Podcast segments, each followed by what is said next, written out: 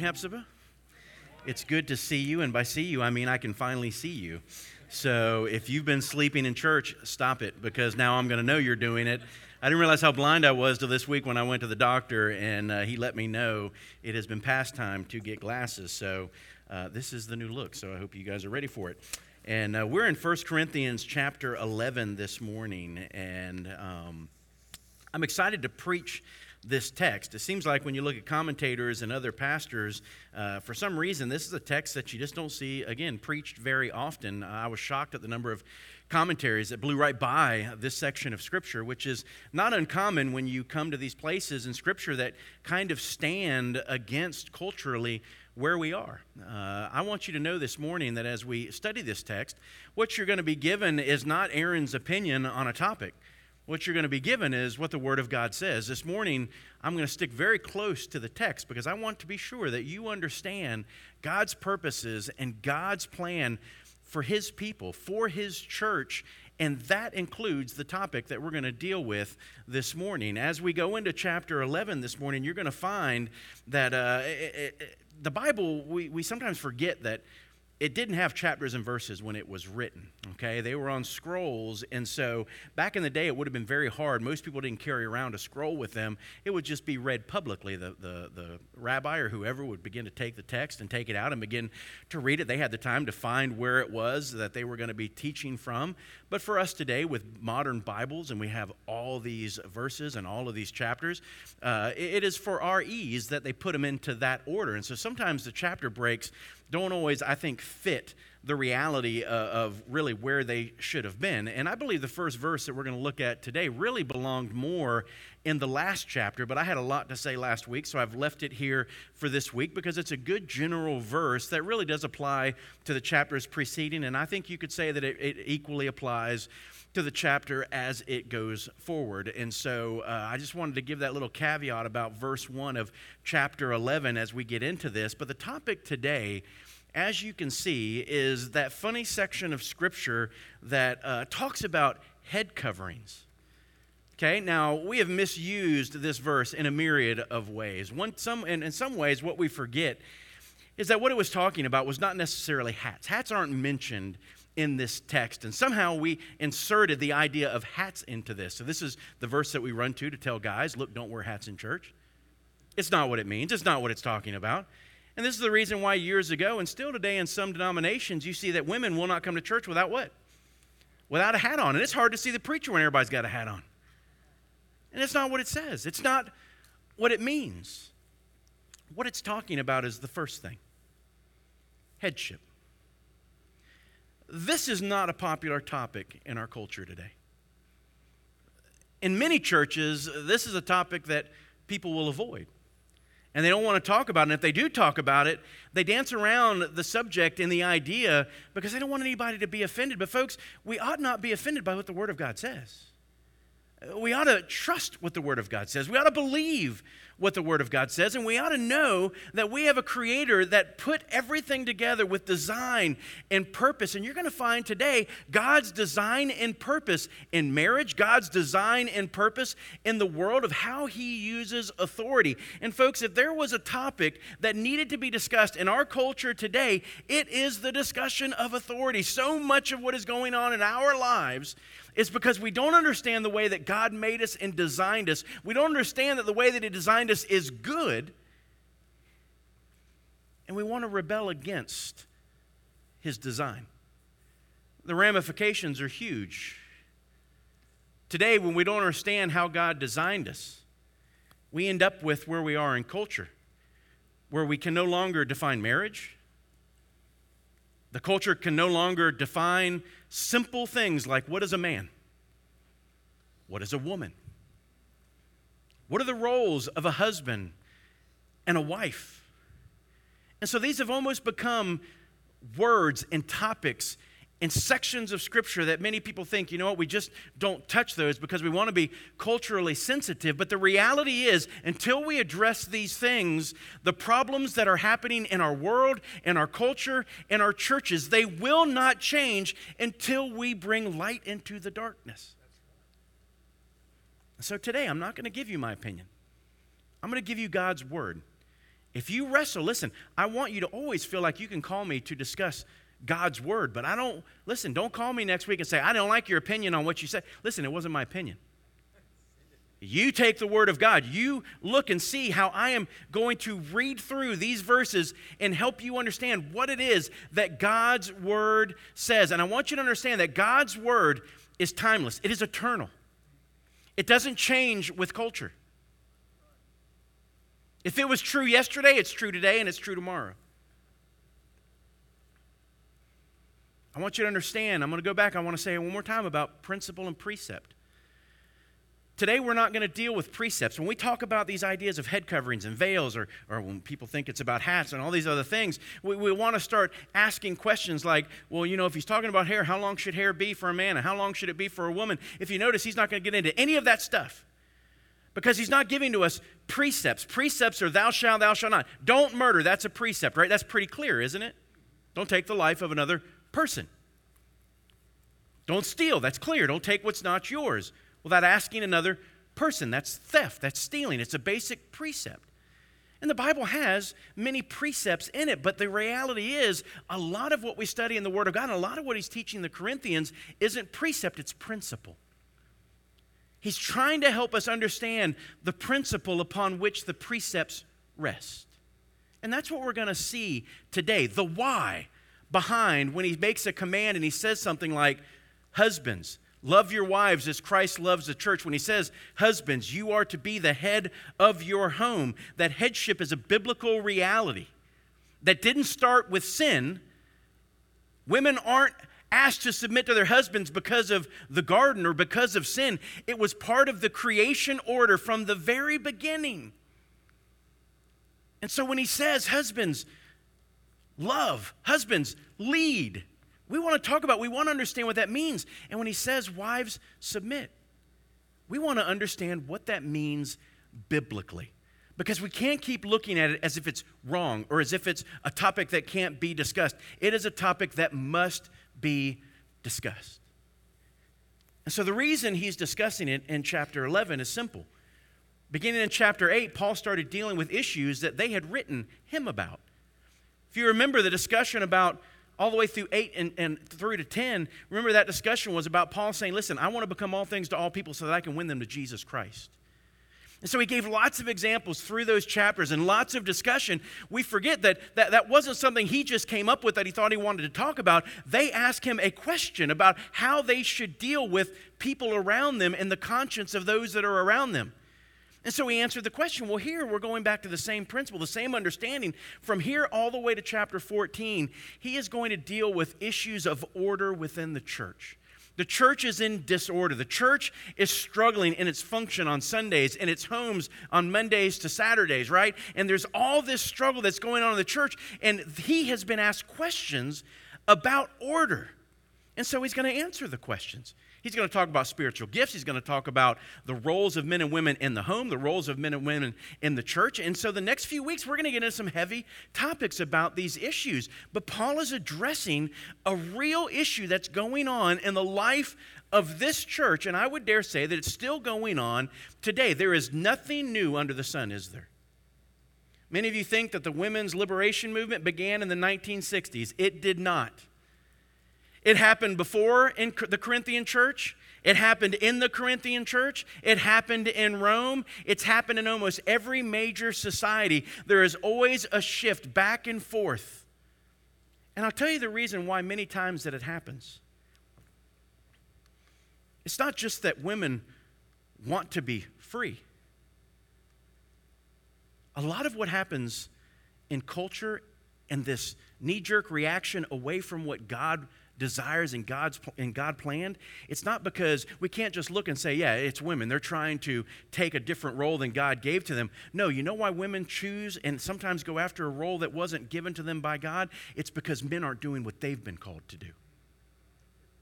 Men, it starts with us. I don't want you to hear this today and go, yeah, wives, listen up. I want you men to hear what I'm going to say, and I want you to listen up. Because just like the song that Kevin led us in a few minutes ago, did you pick up the words? I don't know if he did that on purpose, if that was a spirit thing. I'm not sure how that happened. but it is perfect for what we're talking about. Did you notice how it said, You make it easy to love you? Your kindness, your goodness to me, the fact that you have always been faithful. And you've never let me down one time. Do you hear the words of that song? You make it easy to love you. I believe in many ways that's why that pendulum swings. It starts with us. So let's read what God's word has to say this morning. Buckle up. Buckle up for the next few weeks. I've had more than one pastor say, You're doing Corinthians, really? Folks, this is what we need.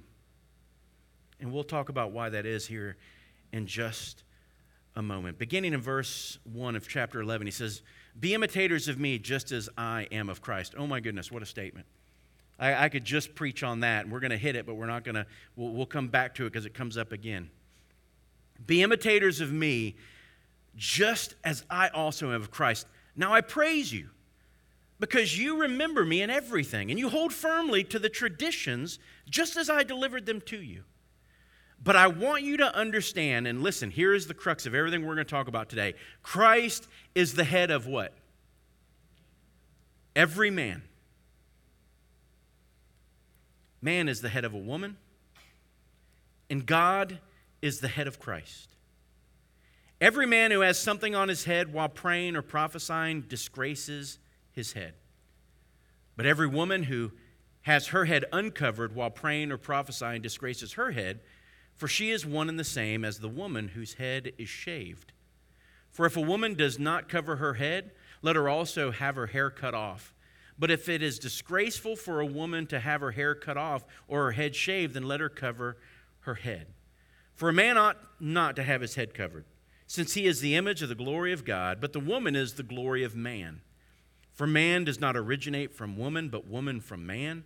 For indeed, man was not created for the woman's sake, but woman for the man's sake.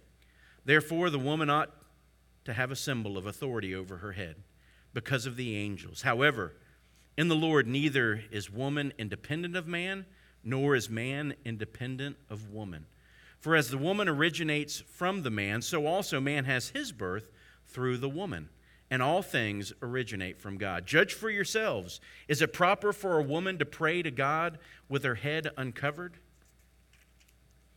Does not even nature itself teach you that if a man has long hair, it is a dishonor to him, but if a woman has long hair, it is a glory to her, for her hair is given to her for a covering. But if one is inclined to be contentious, we have no other practice, nor have the churches of God. Okay? Cleared it up, right? Let me walk through it with you. First of all, I want us to look this morning at the command that we're to obey. The first thing he does out of the gate is he says, Listen, I'm not going to tell you something that I myself am not willing to do. Uh, Paul is a good leader. Paul is a good spiritual father to the people at the Corinthian church because he's not going to drive them to do something, he's going to lead them to do something. And he makes a very bold statement here. He makes a very bold statement because he says something that most of us don't even think about ever saying. You know what? You follow me. You know what? You be an imitator of me. But isn't that what Christ intended for us? That we were supposed to display the glory of who? The glory of God. When you think about our salvation, the reality is the whole intent of our salvation is that we would go back to that place where we look like Him, that we reflect the image of God in our lives, in our speech, in the way that we deal with people. That in every way we would be an imitation of Christ. They see Christ in us, so Paul doesn't even hesitate to make this bold statement that, you know what, I'm going to lead by example. I am going to ask of you, follow me, because the thing I'm asking of you, I'm going to do myself. Be an imitator of me, because I'm imitating Jesus Christ. It is a bold statement, but it is also not just a bold statement, it's a bold invitation.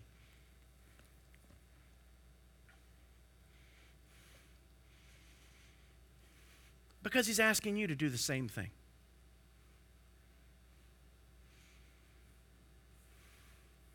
I want you to ask yourself the question this morning Does my family, does my coworkers, when I look around to the, the neighbors that I have, can they clearly see Jesus in me? Can I say to the people around me, the way that I talk, the way that I live, the way that I worship, the things that are important to me, my priorities, I believe that they are right and they are godly and they are good and they're directly in line with God's will. And if you want an example, if I could set some footprints in the sand for you to follow, listen, follow me. See, for Paul, it's an imita- invitation. He's saying, Follow me as I follow Christ. And as we follow Paul, who's following Christ, guess what? We're inviting other people to come and follow us as we follow them.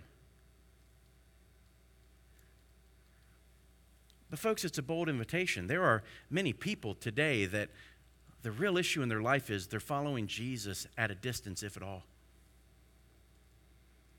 A semblance of Jesus,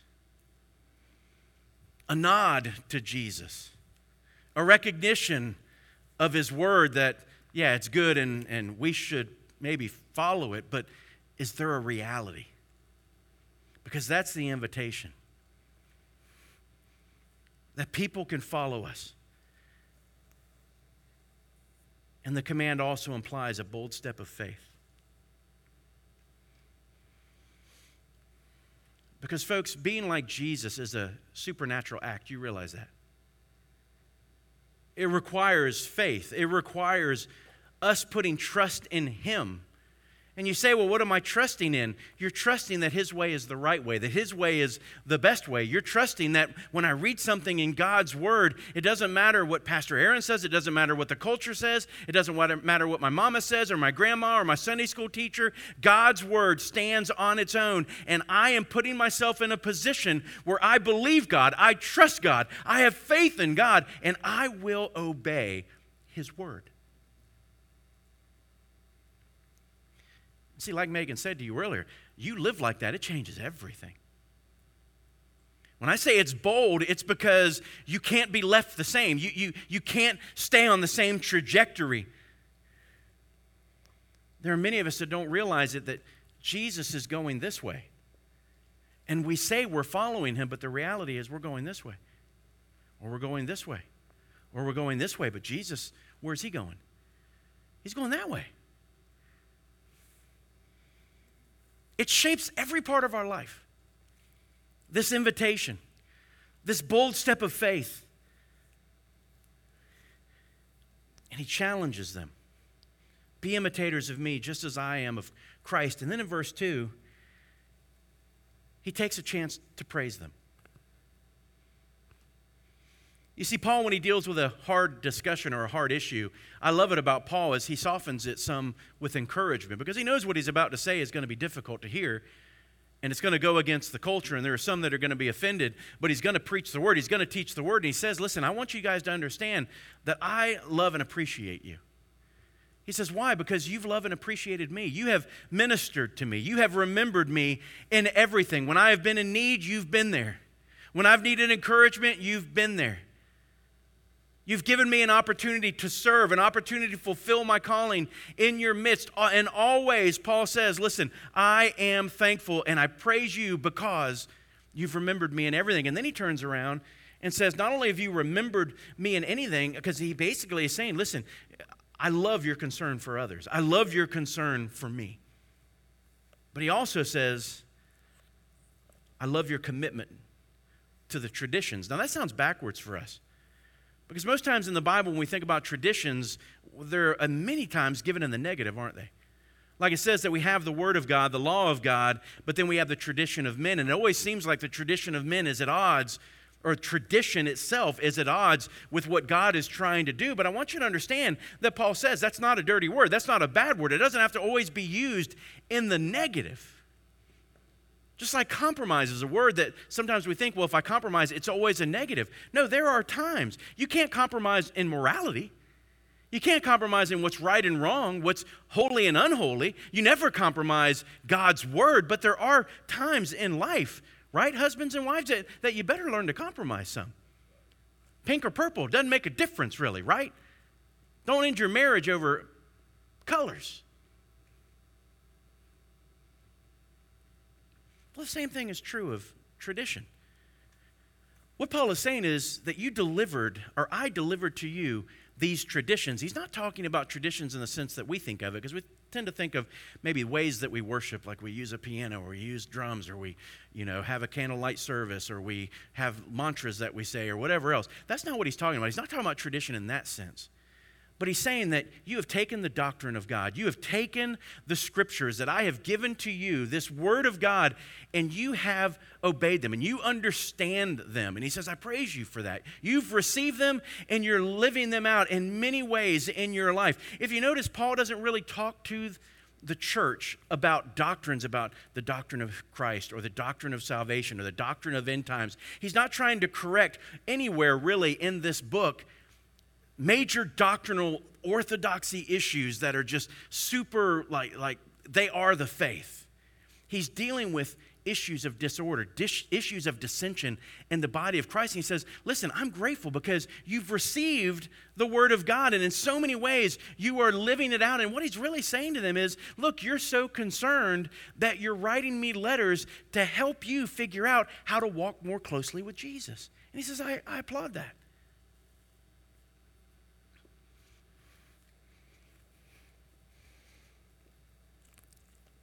And here's what we know of Paul he loves and he longs to encourage them. In praising them, that's what he's trying to do. He's trying to clarify for them that what we're going to discuss, because even though in many ways you've got all these things going right, I do want to talk with you. I want to answer your questions about the things that don't seem right in our midst. And he loves them. And folks, let me tell you something. If you love somebody, you deal with issues. Remember that as a mom, as a dad, as a husband, as a wife, as an employer. Let me tell you something about life. Problems don't just what? They don't just go away. Issues, hurt, separation, those things, they do not mend themselves. What it takes is someone having the intention of loving us enough or us loving others enough that we are going to come to grips with what is wrong, talk about, pray about, encourage each other, look to the Word of God to try to figure out how do we move from where we are to where God wants us to be. Folks, even when it comes down to discipline, what does the Bible say? That love is the motivation for all discipline. He says, You show me a dad that disciplines his children, I'll show you a dad that loves his children. You show me a dad who doesn't have the courage to discipline his children, that dad doesn't love his kids. It's pretty simple, isn't it? And he says, Listen, I love you. So we're going to talk about this issue, and we're going to spend the rest of the time talking about the third point that Paul says there is a cause for concern in the church.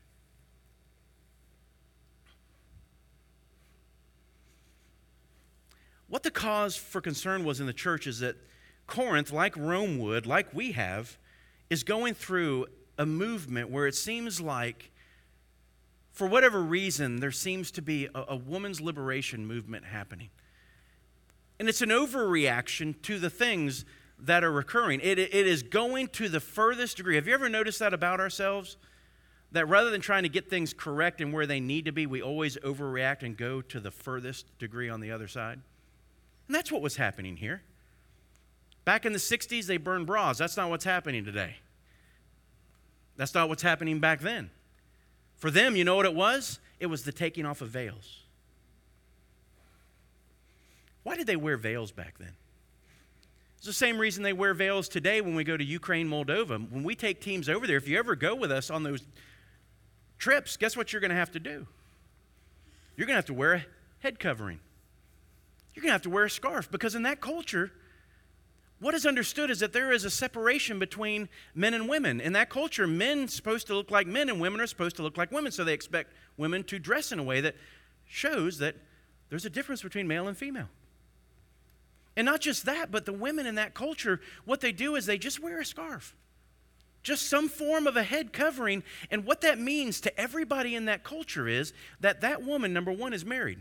It's what we do with rings, right? They're married. And not only that, I mean, think about it for a second. She is dressing in those cultures very modestly because, in her mind and her understanding, especially in the Christian culture there, listen, my body is for who? My husband. So I'm not going to dress in a way that flaunts my body for who? Anybody and everybody else. Does that make sense? Listen, our culture has lost that. You hear me? Our children have lost that. That there is a reality. Listen, so when you go over there, if you're married, you wear a headscarf. If you don't, every guy that comes by you, guess what they're going to think? You're available. Listen, we got people that are single that put on a head covering there while we're there. Why? Because if they don't, for the next six months, they're going to be getting emails and Facebook requests, and it's going to be like, hey, girl, I'd love to come to America. What's your number? You know, I mean, that's going to be, that's, gonna, that's what it's going to be. And so you're saying through these cultural norms that, hey, I, I am under a relationship, the headship of my husband. My body is not for all of you, but it is for him. And so there's, there's modesty. Now, have you noticed that it doesn't say in here, shorts must be this long? Your hair must be this long. Uh, you notice that there's not all these rigid precepts that are in there because what he recognizes is that there really are different cultural norms, but then there are still principles that when the cultural norms begin to shift beyond what God says is right and good, then we ought to pay attention. And we got to make sure that we are obeying the principles that God has set forth and that we're not going to the other side because if you notice in these verses, he says, listen, there are women that are they're throwing off their veils and in essence what they're saying is, I'm not under the authority, the headship of my husband. The prostitutes at the temple were doing it for a very different reason. Because if you're going to be a prostitute at a temple, men need to be able to see you, right? And so what would they do? They would throw off the veil.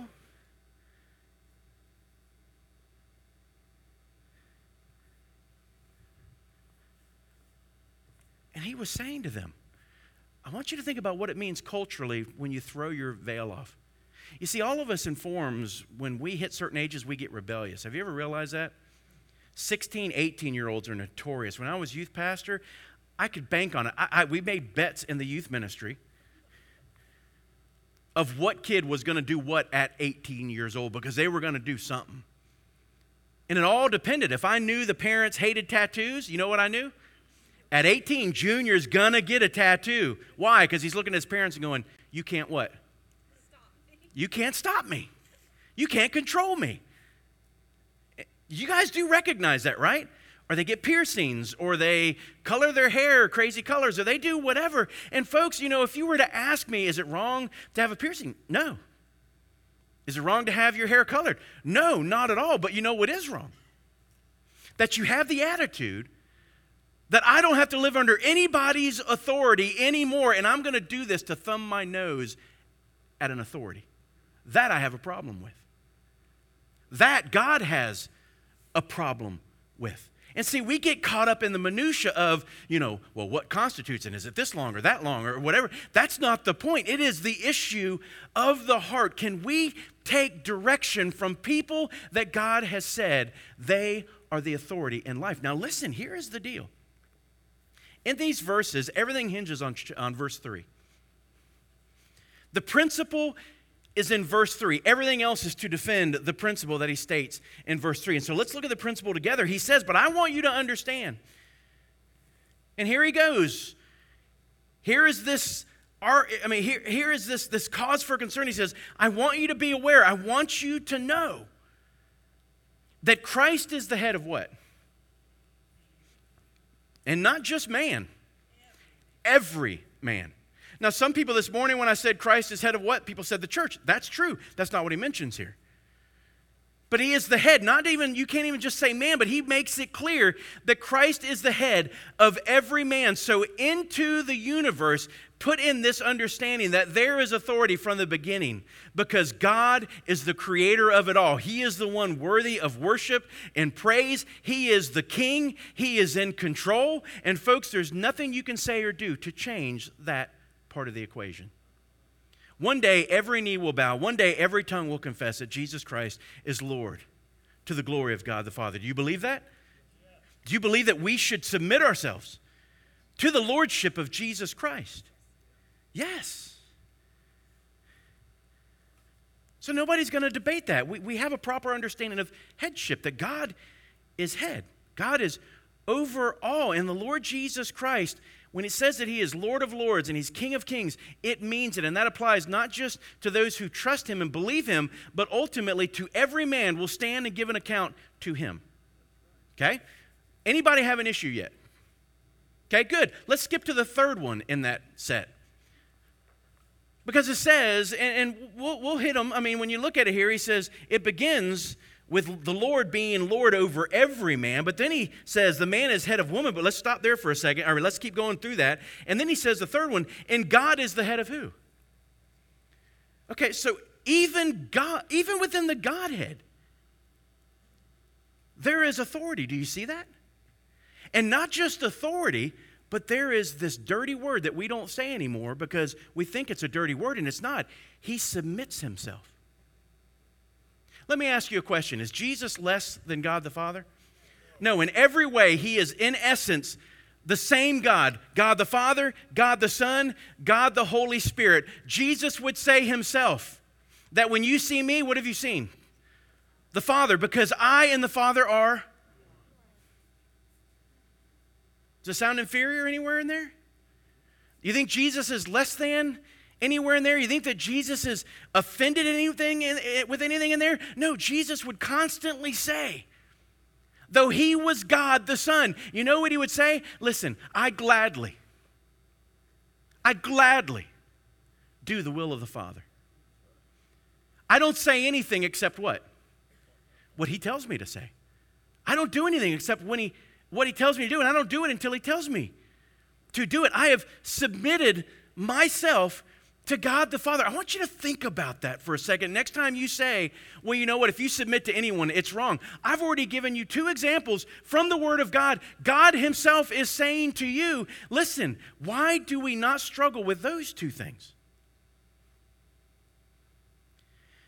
Yet we struggle with the one that's in the middle. Because sandwiched in between those two statements, here's where culture chokes. Here's where many in the church choke on it because it simply says that man is head of a woman. Folks, you may not realize it, but in culture, over and over and over again, you fall under authority. That's why I laugh at 18 year olds. When they come to me and they say, I cannot wait till I'm 18 years old. You know why? Because I don't have to answer to anybody. you ain't getting married? You're not going to hold a job? You going to move out of this country? Because guess what? On every level of life, guess what you have? You have authority and order, period. You can't escape it. And what we want from those who are in authority, because when we talk about headship, let's define headship. It literally, I don't want to minimize it, and I don't want to make it more than it is. It literally, headship means to rule, to govern. To rule, to govern. Sometimes when we think about it, I mean, literally, the word can, it can also be used for governor, one who governs, right? Authority. That's what headship means. That's what it means to be head of something. And so, what the Word of God is telling us today is that in all the universe, He has woven into it authority. If we kick against it, guess what? Things in the universe aren't going to go well. And they're not going to go right. If you don't believe it, turn on the news because right now we have made it acceptable in our culture that you don't have to obey the police, right? And look at what it's causing.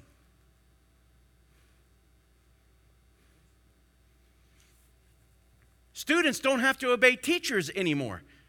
Back in the day, all I remember was there was no, if I got in trouble at school, there was never a second where my parents said, I wonder what the teacher did wrong. Man, my butt was whipped before I, I mean, I couldn't, I couldn't get an excuse out. My parents didn't ask me.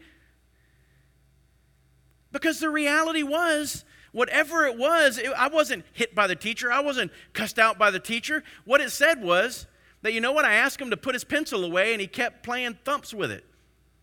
And there was no excuse, but there are, listen, parents today, it's like, oh, Junior, tell me what happened. And all it teaches our children is, you know what? You're not under anyone's authority. You can ignore that authority and, and come to me as the. Listen, folks, it breaks down on every level. And we're getting to see in our lifetime the repercussions of the breakdown authority in our lives and in our culture. That is what the chaos that is ensuing, that's where so much of it is coming from.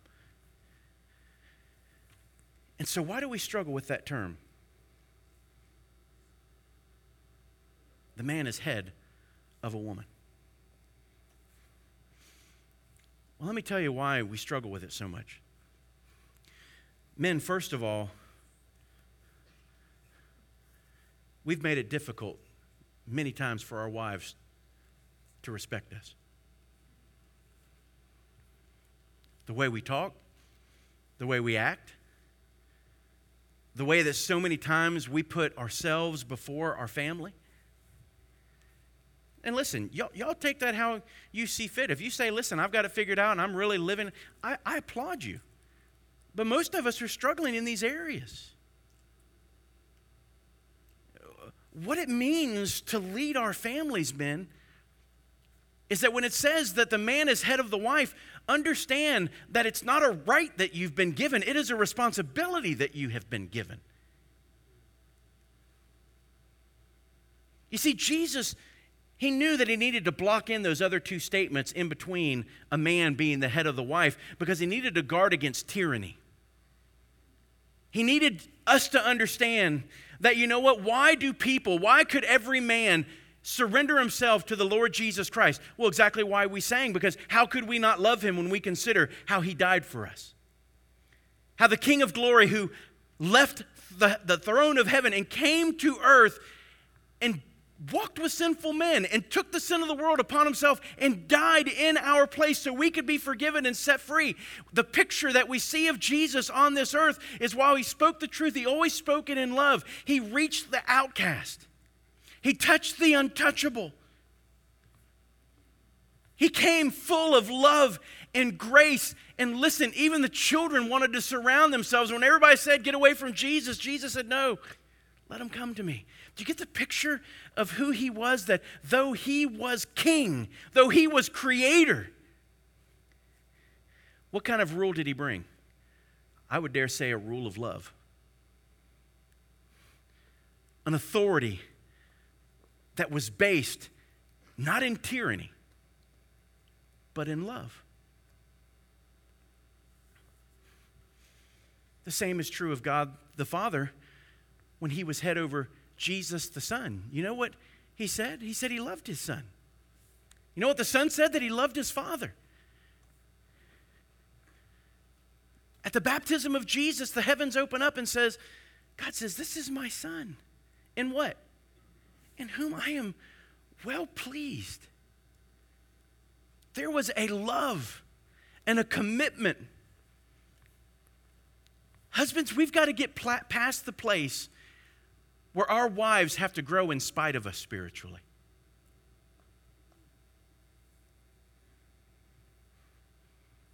That's what the real issue boils down to. Is that being the head of a family means that you take full responsibility for every need of that family physically, emotionally, spiritually, financially. That you make sure those needs are met. And that you love them. Husbands, what's the command? Love them as Christ loves the church. So that means that as husbands, we should sacrifice for our children. We should sacrifice for our spouses in such a way that there is no doubt of our love and commitment and faithfulness to them. We should make it easy for them to love us and submit to us.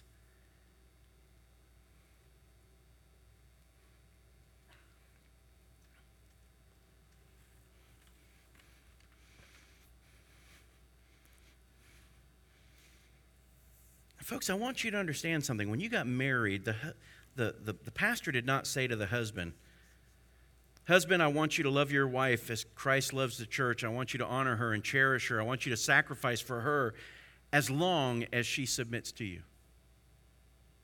Did anybody get a vow like that? I didn't. That little bit at the end, as long as, that wasn't in my vows. And women, when you stood before a pastor and, and you gave your vows, I hope that, like, listen, I let people write their vows, but your vows better be strong. It better not be all, you know, I just think, you know, as soon as I saw you, the world stopped. And I haven't been able to catch a breath since the first time I saw you. And I want to spend forever with you and have babies and bring world peace. And, you know, if you write that, that's fine. You're going to say it. I'm going to let you say it. But then I'm going to come behind you and I'm going to give you real vows. That's not a vow.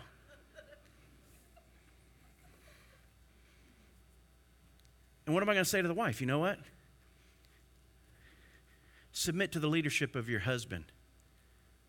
Honor him and cherish him. And support his leadership as long as he loves you. No, I, I, leave that as long as He loves you off. Why?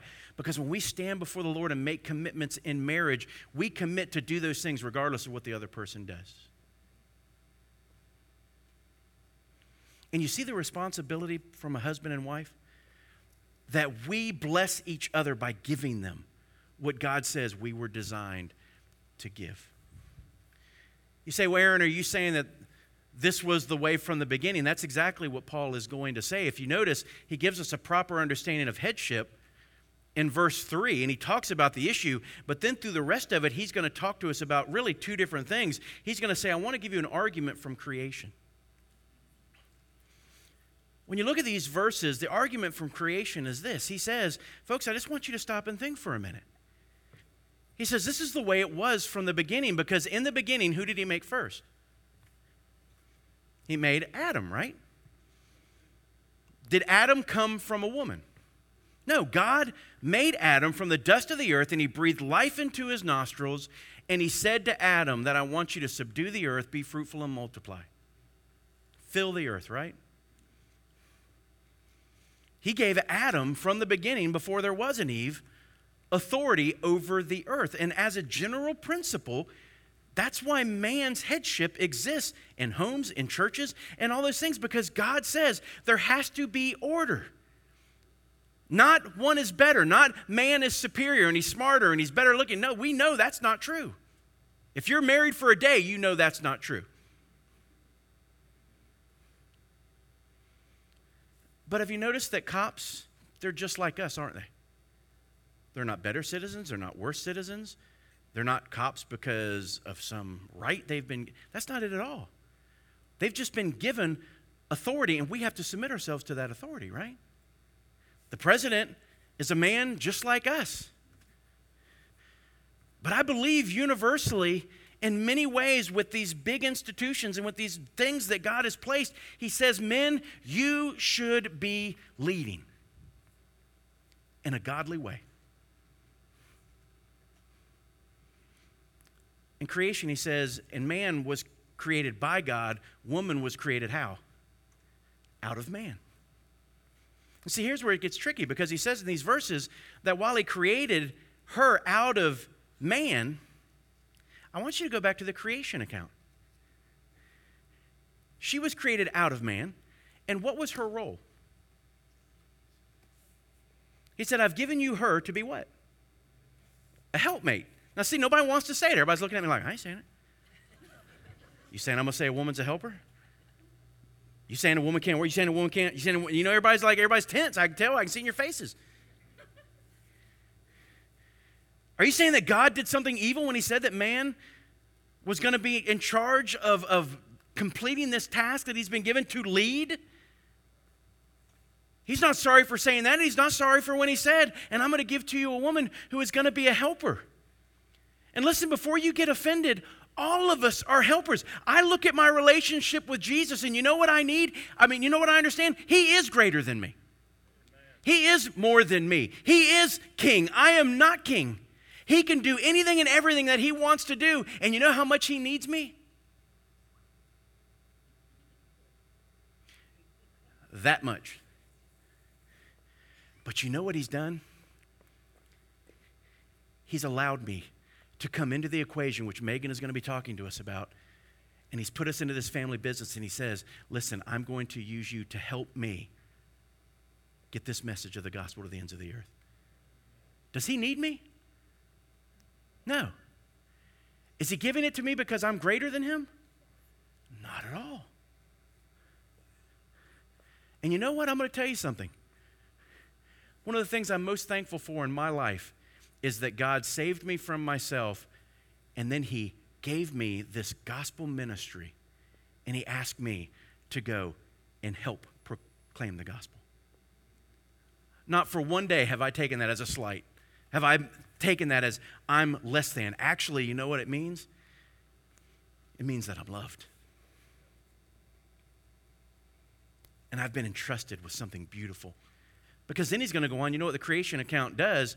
Well, from that time, Adam didn't come from a woman, and woman came from Adam, but then after that, what happened? Every other man that was born, guess how he was born? How?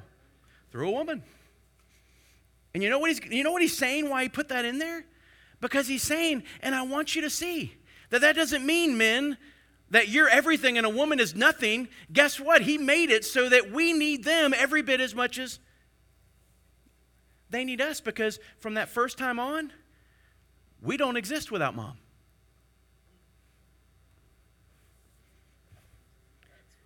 And he brings the worth of everybody back up. Here's what frustrates me is you, you go online and you hear pastors today almost say that, you know what, this was cultural and Paul's just a chauvinist and we really shouldn't pay attention to this section of scripture because he didn't know what he was saying. This was just his opinion. It was. That's not it at all. You know what Paul did? You know what Jesus Christ did? They went into a culture where the culture said, and no wonder the women were trying to take off their veils and rebel and shave their heads and rebel. No wonder they were trying to do that. You know why? Because in their culture, they were as they, they may as well have been an animal. They may as well have been a slave. They were considered property. And men could have them and dispose of them whenever they wanted. And you know what Jesus came in and did? You know what Paul came in and did? He they elevated women in a culture that had devalued them. Don't treat them as property, love them. They're not something disposable that you throw away, they are to be cherished like fine china. They don't exist for you, you exist for them. And somehow we've twisted that all up and made Paul to be some male chauvinist that he is not. And certainly God is not. And, folks, just because our culture has shifted and changed, it doesn't mean that God's principles have shifted and changed. We still have to accept these principles that He is Lord over every man, that Jesus Christ submitted to the will of God the Father, though he was God himself. And if we're going to accept those two, if we don't accept the middle one, then guess what? You may as well throw out the other two. Because at heart, you don't believe them either.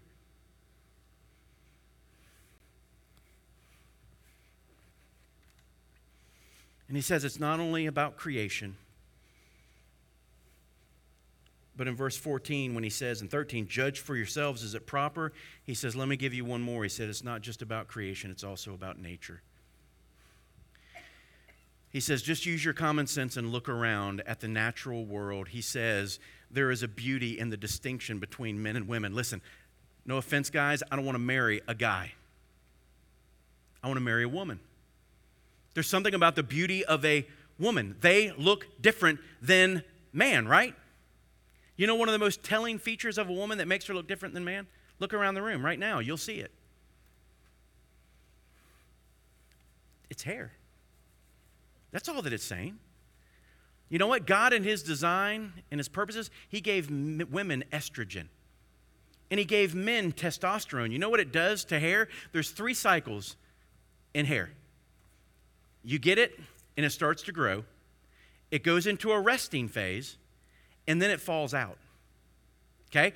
If you've noticed, for men, that process is very slow. We get hung up on the falls out part. It grows, it rests, it falls out. Look around the room. And with women, because they have estrogen, it's sped up.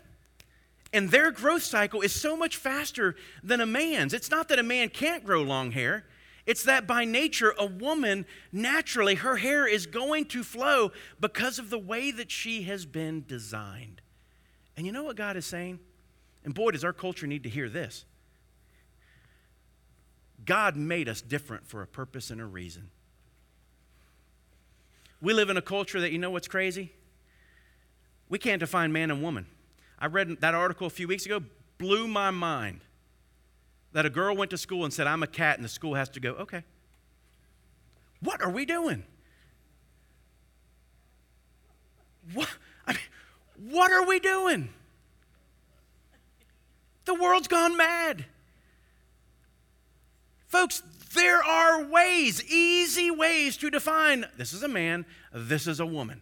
But you see what we do? We've thrown off authority, we've thrown off the design that God has given to each of us. So I don't want you going out of here going, oh, you know what? I'm a woman, I got short hair. Aaron saying I'm sinning. That's, you've missed the whole point. Women are meant to be effeminate, not men. There's a difference between boys and girls. If you've had both, you know. And we ought to understand and rejoice and celebrate in the differences in the way that God made us. That's all that that is saying. That's why he didn't say, women, your hair has to be this long. Men, your hair can only be this long. He didn't get into that because what he's saying is listen, men, be men.